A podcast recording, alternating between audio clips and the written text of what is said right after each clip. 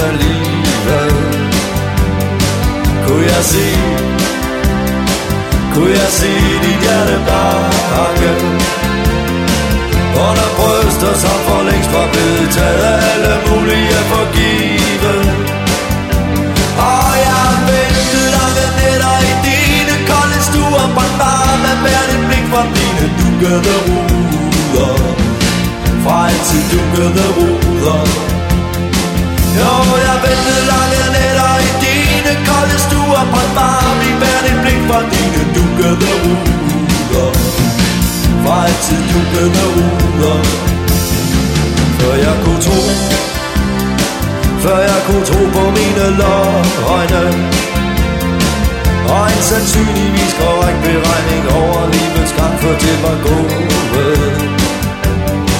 Så jeg ind, helt ind i dine øjne. Og forsvandt i et svimlende styrk, hvor bunden endnu ikke er nået.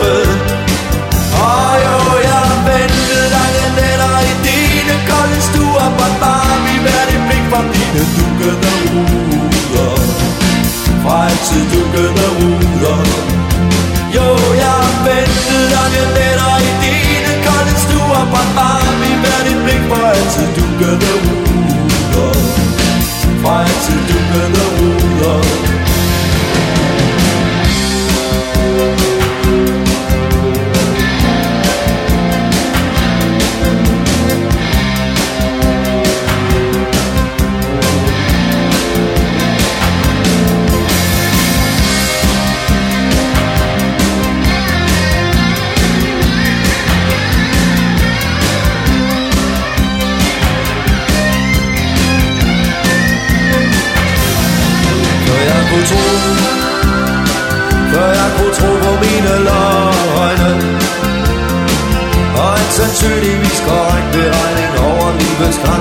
Var gode. Så jeg ind Helt ind i dine øjne Og forsvandt i svimlende styrt Hvor bunden endnu ikke er nået. Og jeg vendte lange nætter i dine kolde stuer Brændt bare mit hvert et blik fra dine dukkede ruder? Fra altid dukkede ruder.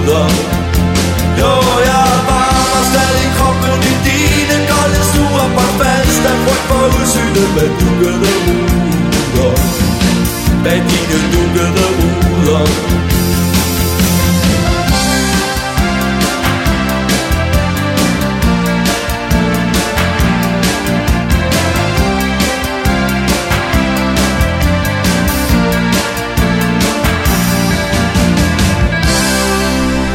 her TV2 med nummeret bag dukkede ruder, og det er jo i forbindelse med, at jeg har en gæst på besøg i studiet, Carsten Wulf, der er byrådsmedlem for Venstre. Anledningen det er jo, at du har siddet i over 25 år i øh, byrådet i først Fredensborg Humlebæk Kommune, og sidenhen det, der hed Fredensborg Kommune. Og TV2 havde du sådan ønsket lidt, fordi dem har du selv oplevet på Smindrød Kro i tidernes morgen. Det er rigtigt, ja. ja. Og øh, vi snakkede jo før musikken netop om øh, din øh, periode med politisk arbejde i Vinters Ungdom i 80'erne. I 90'erne skete der lidt skrevet tingene. Du blev valgt ind i øh, byrådet. Og hvordan er sådan en, en proces, når det nu er første gang? Så må det da sådan være lidt spændende. Det var der også noget, jeg skal sige, nu blev jeg ikke valgt ind i første forsøg, øh, mm. jeg blev valgt ind i, i, i andet forsøg, og der kommer man jo øh, som ung og ønsker, at øh, nu skal der ske revolutioner, nu skal det hele ændre sig. Mm. Øh, kommunen har været drevet af, af gamle mennesker, som ikke forstod, hvor, hvilken vej samfundet øh, drejede. Øh, og der, må man jo sige, at øh, det har ændret sig nu. Nu de, de mennesker, der sidder i byrådet på min alder, er ganske kloge og forstandige, og man skal passe lidt på alle de der nye med de gode idéer. men, men det var jo, det var jo øh, selvfølgelig utrolig spændende øh, at blive, blive valgt ind i byrådet øh, mm. der, i, der i 93. Og man kan sige, at det var lidt specielt, fordi jeg sad der jo også sammen med min far. Ja. Og, og han, var, han var heldigvis så klog, så at han øh, kun gav, gav gode råd. Han sagde aldrig, hvad jeg skulle mene, øh, men han var god til at advare om, om de fælder, øh, man, kunne, man kunne støde på, hvis man øh, farede for hårdt frem. Mm. Det er meget godt med sådan en, en wingman. Det kan man sige, ja. ja. Øhm, vi snakkede øh, under nummeret her om, at, at du oplevede øh, den tid også som øh, en brydningstid, at øh, det førhen havde været sådan lidt sovnerødsagtigt. Og så kan jeg jo ikke lade være med at tænke på, når du så siger det, at, at din far var jo netop øh, præst i, øh, i byen. Øh, så det, det kørte lidt på, på den måde? Ja, min far, han var jo, han var jo øh, som, som de fleste jo ved, øh, præst fra, fra 68 til 2008. Mm. Øh, og han sad i byrådet fra 73 til, så vidt jeg husker, sammenlægningen i, var det 97. Så han sad der øh, i, i, nogle, i nogle perioder øh, sammen med mig. Øh, men det er rigtigt, man, når man øh, hørte øh, de gamle byrådsmedlemmer snakke om de tidligere perioder, så var det meget øh, sovnerådsagtigt. Øh, det var den gang, hvor at øh, vores, vores rådhusbetjent, han blev, han blev sendt i byen for at købe øh, tobak til de enkelte byrådsmedlemmer. Så der var en, der godt ville lade cerutter. Han fik cerutter. Der var en, hun kunne bedst ryge Gauloise-cigaretter. Så blev der købt Gauloise-cigaretter ind der. Og der var sådan fri rygning under møderne. Mm. Uh, der var også uh, der var også gammeldansk til morgenmøderne og sådan nogle ting. Uh, da vi blev valgt ind, så, så uh, havde man besluttet, at, at nu afskaffede man uh, indkøb af tobak, men man kunne stadigvæk ryge under møderne. Det lyder jo fuldstændig antikvarisk i dag, at vi sad i et lille indlukket lokale op på det gamle rådhus og, og røg løs der om eftermiddagen. Og det er jo ikke længere tilbage end, end start 90'erne. Det er det ikke, nej. nej. Så, men men der, der skete så en udvikling omkring det her. Øh, er det fordi, man også begyndte at skulle drive kommunerne sådan lidt mere øh, virksomhedsagtigt? Ja, det skulle, øh, det skulle være mere, mere professionelt. Altså mm. man kan sige, Øh, jeg har været mere eller mindre involveret i, i, i Venstres budgetforslag siden, siden slutningen af 80'erne og, og indtil nu. Og dengang, der lavede man jo sådan et budgetforslag, der nogenlunde stemte. Og, og, og så når der manglede nogle penge, så sagde vi øh, bare, at nu opskriver vi skattegrundlaget, så det, så det passer med det penge, der mangler.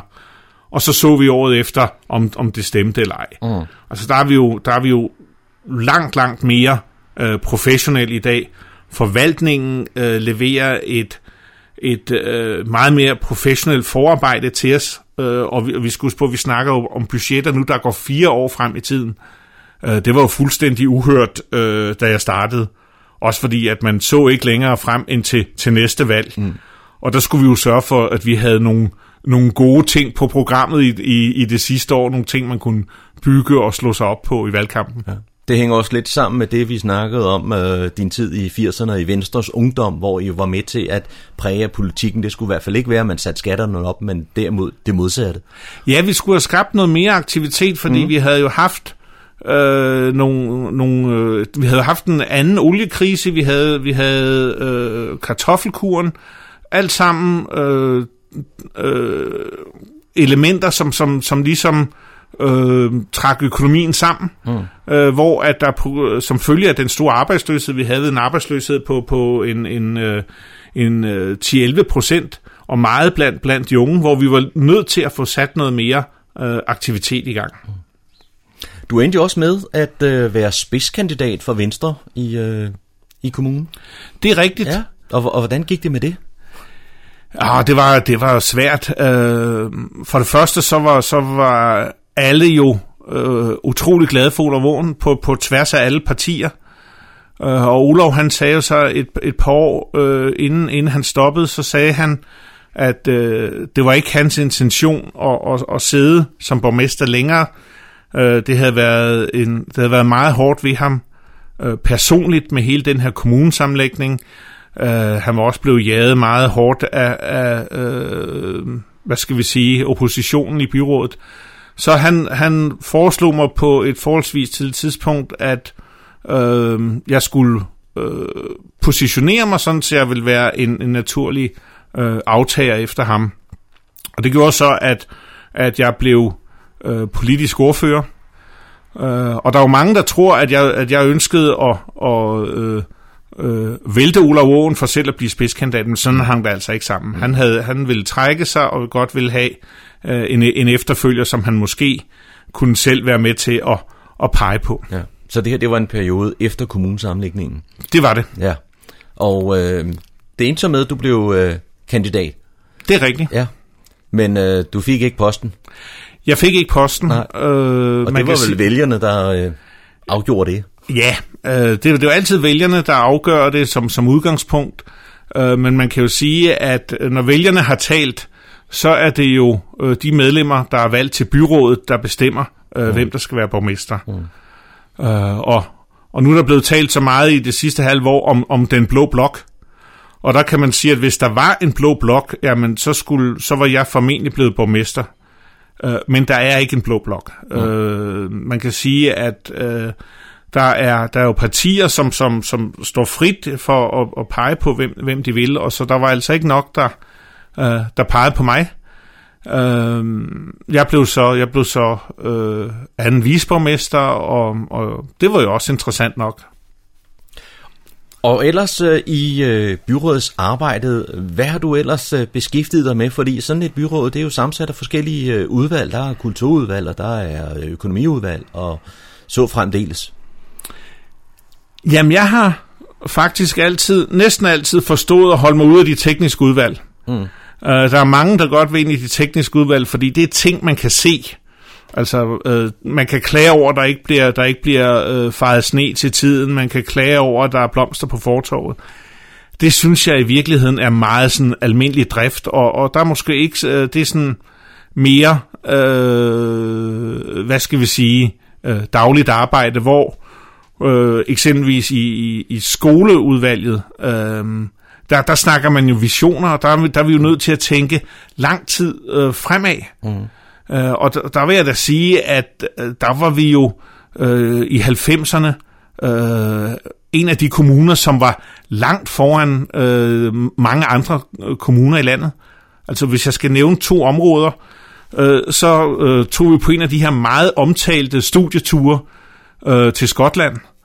Øh, og der lærte vi, at undervisning øh, godt kan være andet end traditionel klasseundervisning, hvor der står en lærer og, og formidler viden til børnene men i stedet for at være det, man kalder storytelling, hvor man forsøger at sætte undervisningen ind i en større sammenhæng. Eksempelvis øh, så var der et tema, der hed 2. verdenskrig, hvor man byggede ind i skolen sit eget lille beskyttelsesrum og, og satte sig ind i, i, øh, i hvordan øh, tingene var under krigen. I matematik for eksempel, øh, der, der fik du alle drengene med, øh, fordi at man sad og lavede statistikker over fodboldresultaterne i forrige weekend. Mm. Og så den sidste ting, det var, man introducerede pædagoger i skolen. Og, og da vi kom hjem og foreslog det, jamen så himlede folk jo op, øh, og, og, og Danmarks Lærerforening sagde, jamen de måtte, jo, de måtte gerne være der, de måtte bare ikke øh, bibringe børnene noget øh, fornuftig viden, fordi de var jo ikke skolelærer. Og, og der må vi sige, der er det et af de områder, som er blevet øh, brudt, brudt lidt op i dag, hvor, hvor at man kan øh, udnytte hinandens kompetencer bedre. Og det andet område, det var jo, vi kom, vi kom jo til at foreslå, at øh, børn godt kunne komme tidligere i børnehave. Uh, man kan sige, det var en, vi så det som en win-win situation, fordi vi havde stort pres på børnehaverne. Uh, vi havde faktisk, vi havde faktisk uh, kapacitetsproblemer på børnehaverne, men ikke uh, på, på fritidshjemmene. Så vi ville egentlig gerne flytte børnene tidligere uh, i skole. Og det fik vi jo en masse ballade for. Der var indkaldt til protestmøde på Asminderød skole, hvor vi næsten ikke tog at gå, før, før alle mennesker havde forladt lokalet. Så gik det jo ikke mere end et par år, hvor man så, at det var noget, som, som rent faktisk virkede, og vi kombinerede det med ekstra timer i dansk og matematik, så, så og det var den gamle Fredensborg Hundbæk Kommune, så børnene fik et markant løft. Og i løbet af to-tre år, så begyndte folk at klage, hvis ikke de fik deres børn tidligere i skole, fordi så mente de, at så mistede man noget i sin, i sin udvikling. Så det, det er to ting, som, som, som jeg har været meget stolt over at være, være med til øh, i, i de her mange år. Mm. Og nu vi snakker om øh, 90'erne, så synes jeg, det er tid til, at vi tager en lille musikpause og skal høre et stykke musik fra 90'erne. Og der kunne også godt være lidt øh, undervisning og, og skole øh, i, i det musik. Og hvad er det, øh, du har valgt, vi skal høre? Jamen, jeg har valgt en, en uh, utrolig smuk sang. Uh, Love Shop med uh, I nat bliver det sommer. Uh, og det er jo sådan den, den perfekte uh, musik til, til, til dem, som sidder og, og læser til eksamen, dem, der laver opgaver, men også til dem, som, som måske går hen og bliver, bliver forelsket der i foråret. Uh, jeg synes, den er utrolig smuk, og den minder mig altid om, om, om forår og, og hovedopgaveskrivning. Den kommer her.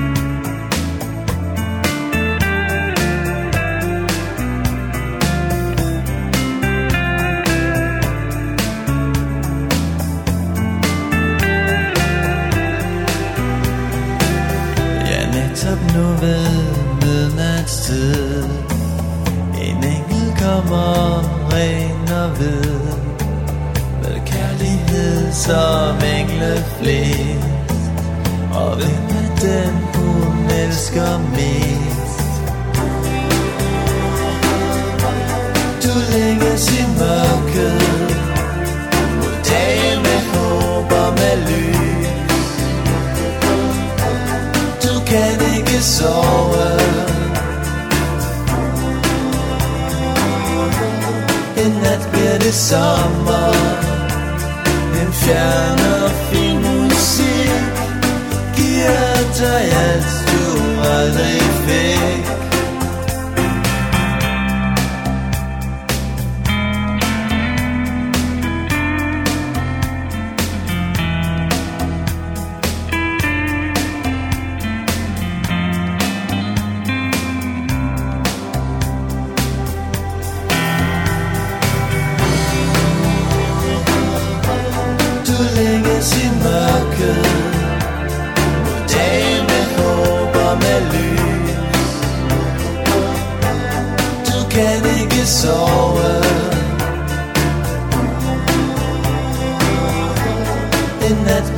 Sommer.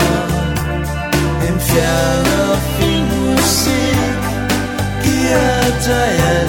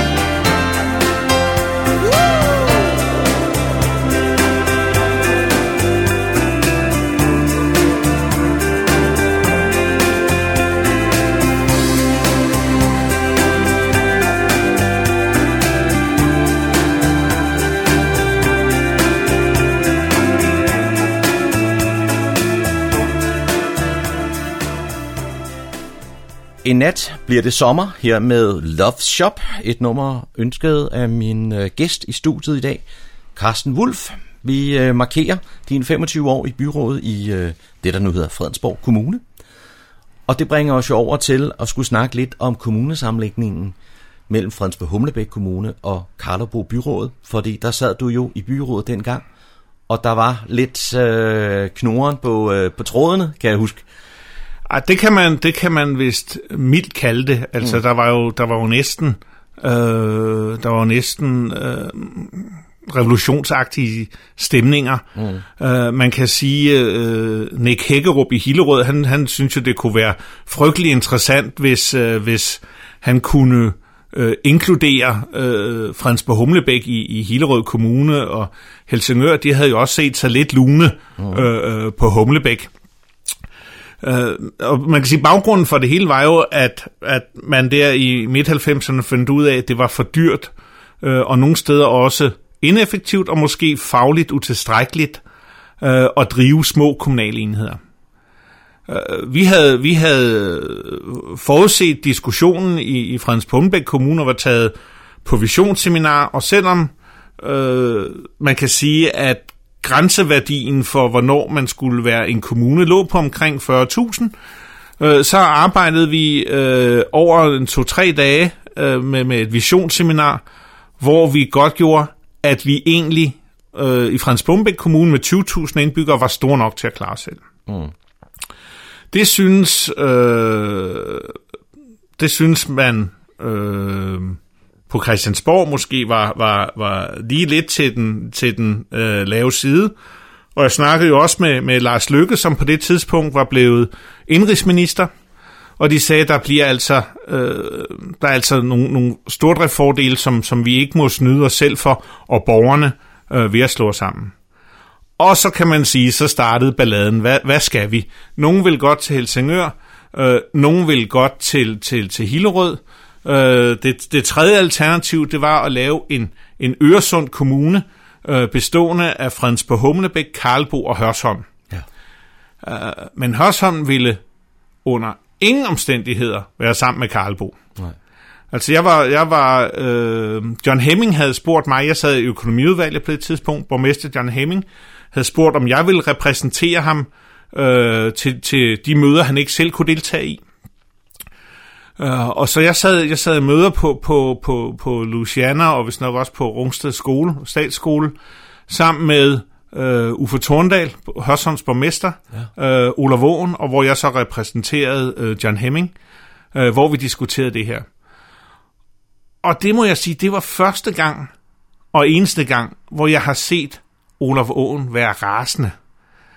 Uh, Uffe Thorndal havde medbragt et helt, uh, en helt stribe dokumenter, der viste, uh, hvor dårlig uh, Karlbo Kommune var. Og det ville Olof altså ikke lade sig sidde overhørig.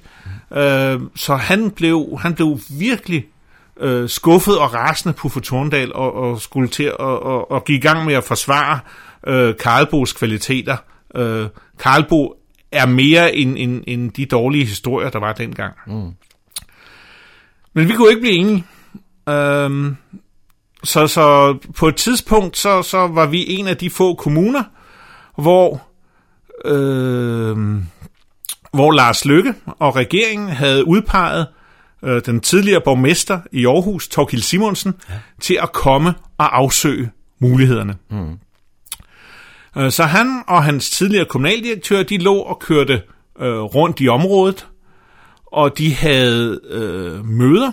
Øh, jeg, var, jeg var selv med til, til et af møderne, øh, og jeg kan huske, han, han spurgte, om der var andre interessenter end bare politikerne, han skulle, han skulle tale med, og jeg foreslog øh, nogle, nogle repræsentanter fra forskellige øh, foreninger, også nogle, som øh, i hvert fald ikke brød sig om, at vi skulle sammenlægges med, med Karlbo. Øh, det gjorde jeg med velberådet hu, fordi jeg vidste, at det var nogen, der var så, jeg vil ikke sige rabiate, men så bastante i deres holdninger til det, at, øh, at det faktisk havde den modsatte virkning øh, på Torgild Simonsen. Men, men det, der nok slog hovedet på sømmet, øh, det, det, lå, det lå jo på vippen. Det, der nok slog hovedet på sømmet, det var, at Amtsavisen valgte at bringe nogle, nogle, nogle læserbreve, hvor man øh, begyndte at skrive noget om, at hvis vi blev lagt sammen med øh, med Karlbo, jamen så ville der komme øget kriminalitet. Gamle damer kunne ikke længere gå gå i ro på gaden. øh, der vil blive overfald og voldtægter og en hel masse en hel masse øh, øh, fordomme kom op til overfladen der.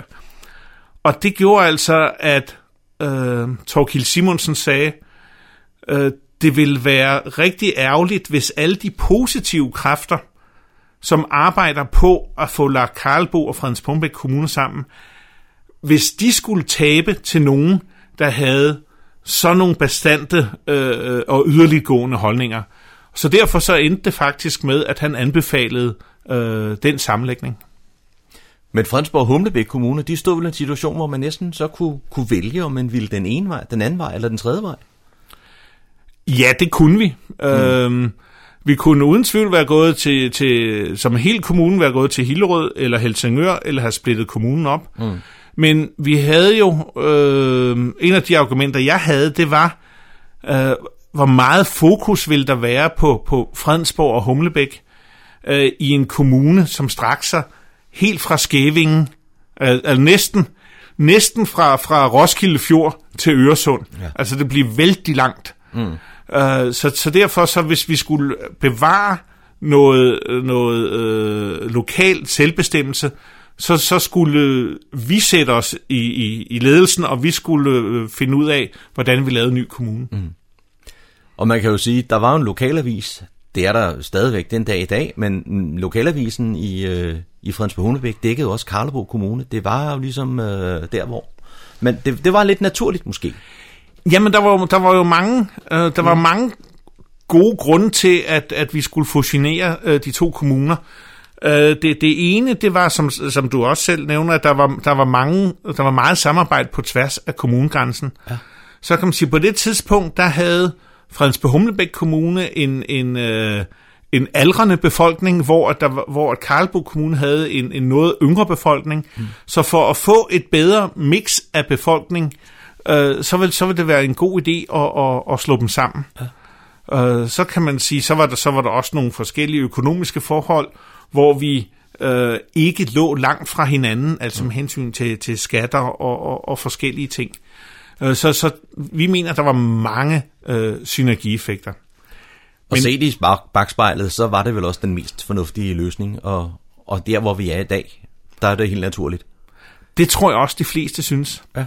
Altså man skal sige, man, skal, man må også i den her forbindelse sige, at en af de ting, der fik, der fik det til at lykkes, øh, det var, at der var nogle øh, modige politikere i, i særdeleshed den nordlige kommune, nordlige del af den nye kommune, altså i Fredensborg, som accepterede, at for at få det her til at virke, for at opnå de fordele, der er ved en større kommune, så var vi nødt til at nedlægge rådhuset i Fredensborg. Mm. Øh, der, var, der var et fantastisk rådhus i Karlsborg Kommune, det havde kapacitet til at håndtere hele kommunen, og vi har jo set mange andre steder i landet, øh, og i særdeleshed i Jylland, hvor man måske har slået en 3-4 kommuner sammen, at der har man forsøgt at beholde en 3-4 øh, rådhusafdelinger, øh, og det bliver aldrig rigtig godt øh, fagligt set, det bliver heller aldrig rigtig godt økonomisk set. Så det var, det var en modig og en rigtig beslutning, vi tog, da vi flyttede rådhuset, eller da vi samlagde de to kommuner på, på det nuværende rådhus. Vi har vendt lidt øh, omkring dit engagement i lokalpolitik i 80'erne, 90'erne. Vi er på vej ind i øh, det nye årtusind. Og øh, det går fremad for Fredensborg Kommune, kan man vel sige. Befolkningsmæssigt, øh, økonomisk går det også fint. Der er en god vækst. Øh, hvordan øh, synes du selv, øh, det går? Hvordan synes jeg selv, det går? Hvis man skal se på det på politiske. Ja, man, kan, man kan jo sige, at øh, øh, vores vores øh, befolkningsgrundlag, det er rigtigt, det, det, det stiger, det gør, det gør det formentlig, øh, fordi vi er, øh, uanset hvem der stået i spidsen for kommunen, så har den været, så har den været veldrevet, vi har fokus øh, på, på øh, de, rigtige, de rigtige områder. Og vi må, vi må jo sige nu, øh, hvor, hvor man kan kigge tilbage, at vi har altså truffet gode beslutninger, når det drejede sig om at sørge for, at vi havde øh, de rigtige daginstitutioner, at vi har den rigtige skolekapacitet. Øh, nu skal vi til at justere, øh, fordi vi får flere gamle. Det sted, det sted, der er det største behov, det er Humlebæk, så det er der, vi bygger øh, det næste plejecenter. Så kan man sige, det er det, vi skal, vi skal tænke på i, i Fredensborg.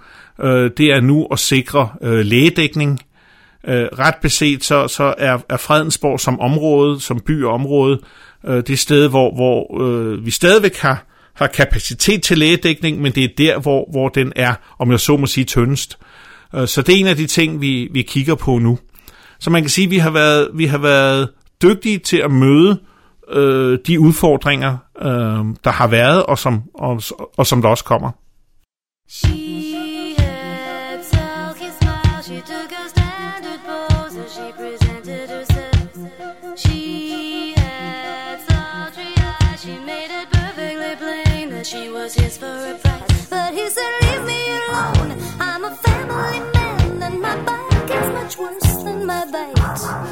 He said, Leave.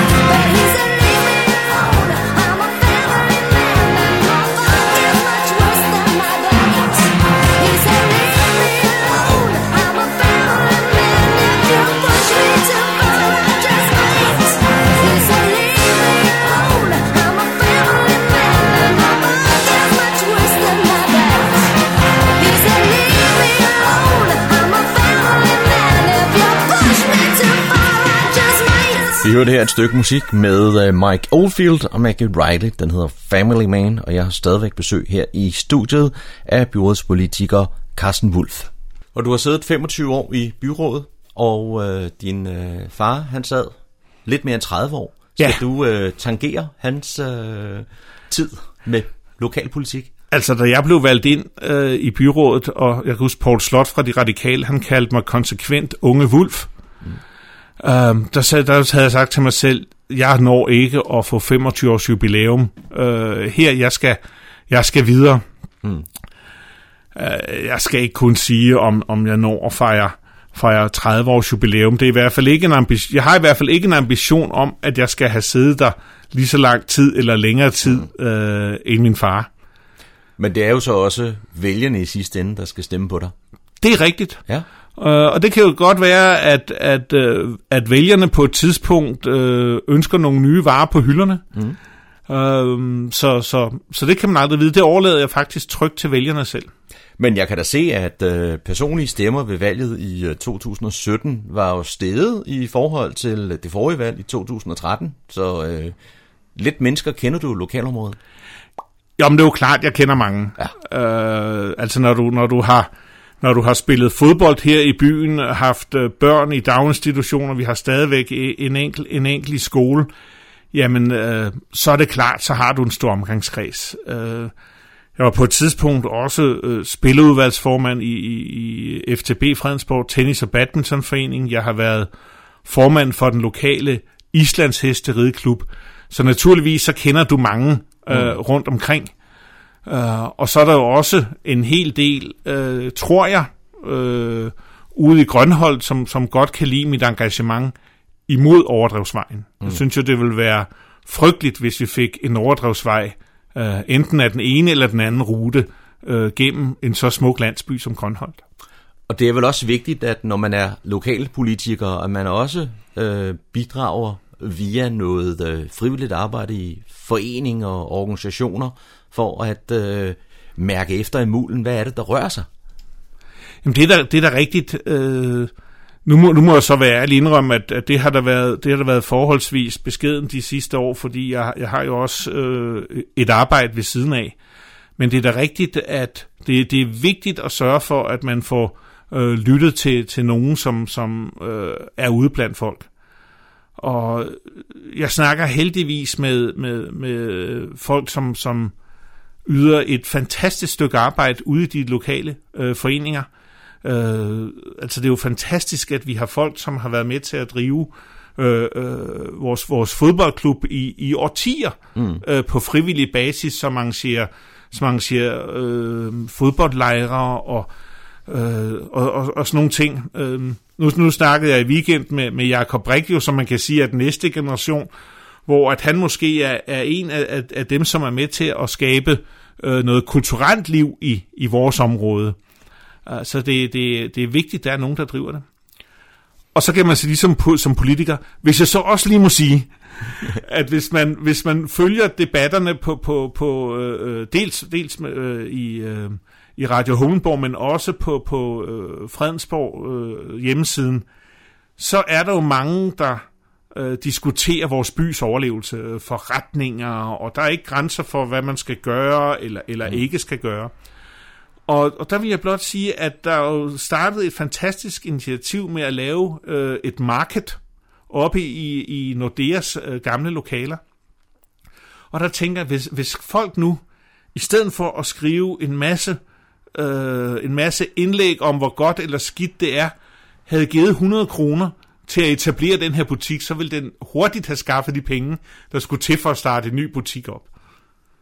Så her, her, hermed en opfordring til at støtte den butik.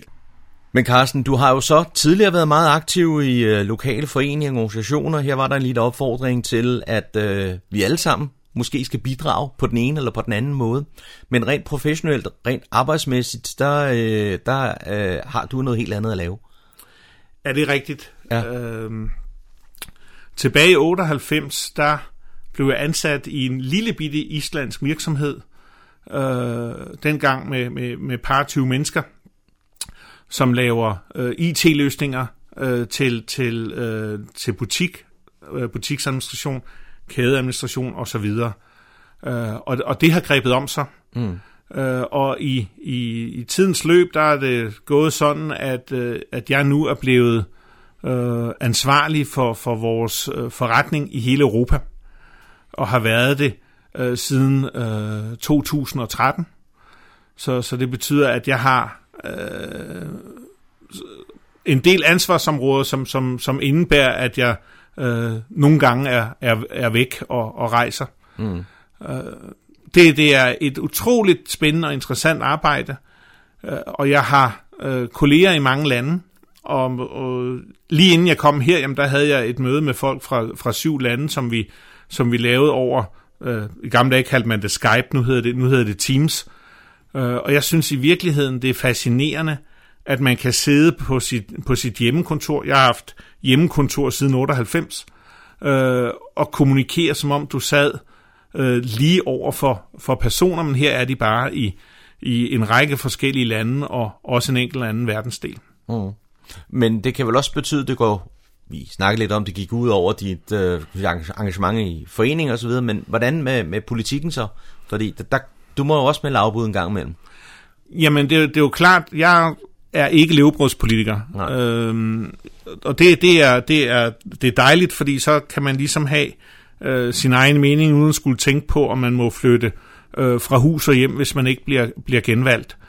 Øh, det er klart, at øh, mit arbejde, det har, det har først prioritet, øh, og, og så vidt muligt, øh, så, så forsøger jeg at holde det adskilt øh, fra, fra det politiske. Mm.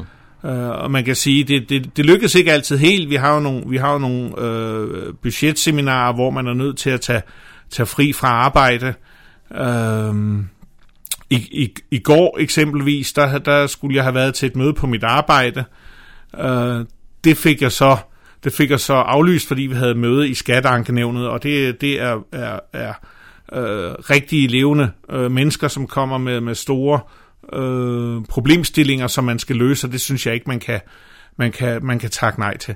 Men det er rigtigt, det påvirker øh, selvfølgelig øh, byrådsarbejdet, øh, og det bevirker, at jeg øh, fra tid til anden er nødt til at, at aflyse. Øh, et eksempel er, at i, i, i midten af januar, jamen der er jeg altid øh, over på en, en, øh, en, en messe, en udstilling i, i New York, så de møder, der ligger øh, der i, i 2. 3. uge januar, jamen det ved de godt, de må aflyse. Øh, det har jeg også sagt i forbindelse med mm. mødeplanlægningen næste år, men de siger, at hvis det kun er mig, der ikke kan, så laver man mødet alligevel. Men det må så også betyde en del rejseaktivitet, selvom du også fortæller her, at du har hjemmearbejdsplads. Det er rigtigt. Mm. Øh, man kan sige, at i mit daglige arbejde, der har jeg jo et CO2-aftryk, som, som, er, som er meget lille, fordi jeg arbejder hjemme fra, fra privaten i Asminderød. Men nogle gange, så for at øh, løse nogle opgaver øh, tilfredsstillende, øh, så er man nødt til at rejse. Øh, så jeg, jeg bruger en del, en del tid på at, at rejse. Øh, heldigvis så har jeg ikke længere øh, det globale ansvar for, for, for salg og marketing, fordi der var der meget rejseaktivitet. Øh, nu er det hovedsageligt Europa. Øh, så rejser der en, en del på, på, på den bekostning. Og det leder os over til det sidste stykke musik, vi øh, skal høre i dag. Også et stykke musik, du har været med til at vælge. Fordi det har jo også lidt øh, tråde til det her med at rejse. Ja, altså man, man kan sige, hjemme hos os øh, holder vi meget af, af Tina Dikov. Mm. Øh, og jeg synes også, det er sådan... Øh, øh, lidt sjovt, at hun har valgt at, at, at øh, lægge sit liv øh, på Island, ligesom mit arbejdsliv rent faktisk øh, også øh, til en vis udstrækning ligger på Island.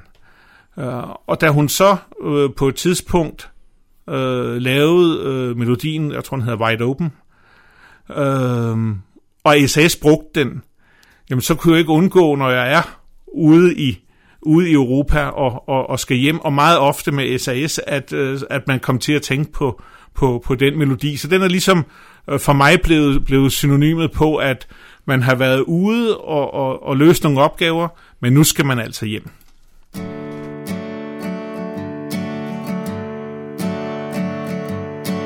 Come and take my hand. It's been so long.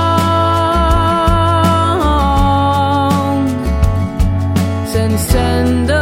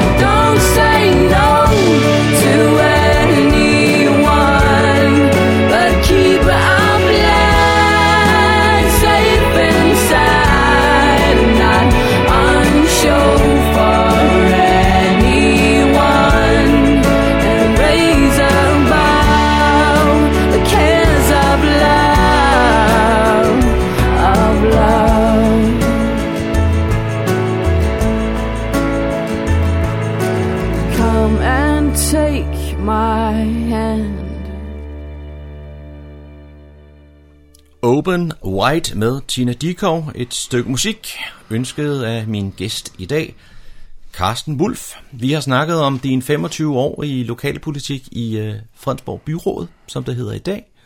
Men øh, hvordan har du ikke øh, på noget tidspunkt haft ambitioner om at gå ind i landspolitik? Nej, øh, det er, det er det lokale, der, der driver arrangementet, og, og jeg ved jo fra, fra, fra de kolleger, jeg har i, i byrådet, som har, som har prøvet det, at der skal bruges rigtig meget tid, der skal drikkes rigtig meget kaffe øh, med, med en masse mennesker øh, øh for at komme i Folketinget. Øh, men jeg kan da sige, altså, øh, hvis der er nogen, der ringer øh, her i løbet af, af den næste uge eller to og, og spørger mig at være formand for Venstre, Øhm, det er der jo mange, der bliver spurgt om for øjeblikket. Jamen, så kunne det da godt være, at jeg kunne øh, tænke sig at sige ja til det. Men de skal altså ringe først. Ja. Og hvordan ser du øh, den øh, uro, der er i moderpartiet i, i øjeblikket, når du selv lige kommer ind på det? Jamen, jeg ser det som øh, i virkeligheden lidt en, en type generationsskifte. Man kan sige, øh, Anders Fogh lavede generationsskifte, da, da, da han kom til. Øh, Lars Lykke har gjort, har gjort lidt det samme, og nu er det måske øh, på tide med et, med et generationsskifte igen. Mm. Øh, og så kan man sige, at selvfølgelig er der en, en masse bøvl, men det er der jo i de fleste partier, øh, når, når snakken falder på, at man skal have en, en ny formand. Øh, der, der, der er heldigvis ikke lige øh, valgkamp nu, så derfor så er det faktisk et fornuftigt tidspunkt nu øh, for, for Venstre at forvalte øh, den ledelse, som skal føre partiet gennem øh, de kommende valgkampe. Men det er vel egentlig lidt ærgerligt, at der opstår sådan noget øh, uro efter en ellers okay valgkamp, der var før sommerferien, hvor selvom man vidste regeringsmagten, så går partiet frem. Jamen det viser jo i, i, i hvor høj grad, at den politik har været øh, bæredygtig. Og så kan man sige, at den, den polemik, der har været efterfølgende, den opstår jo øh, ofte, når du har en masse øh, dygtige mennesker med personlige ambitioner. Øh, og dem kan man jo ikke, øh, man kan jo ikke få opfyldt øh, egne ambitioner, uden at skulle lægge andres ambitioner til side. Og det er jo så øh, den proces, øh, der, der er i gang nu. Øh, og, og nu er den blevet rykket, nu er den blevet rykket frem. Øh, det, det kan der måske være gode grunde til, men ellers kunne man sige, det havde måske været fornuftigt at tage den tid, øh, der skulle til, for at øh, nå frem til en løsning, som, som alle kan støtte om. om. Mm. Sidder du et øh, sted i øh, partiet Venstre og skal deltage, når der er øh, den her øh, landsmøde, eller hvor I skal vælge en ny formand? Nej, jeg kunne, jeg kunne godt deltage som, som, som gæst, men vi har øh, valgt delegeret fra, fra Venstre i, i Fredensborg Kommune. Hmm. Jeg vil sige tak til dig, Carsten Muld, for at komme forbi studiet her i dag, snakke om dine 25 år i lokalpolitik og vælge lidt musik dertil. Selv tak.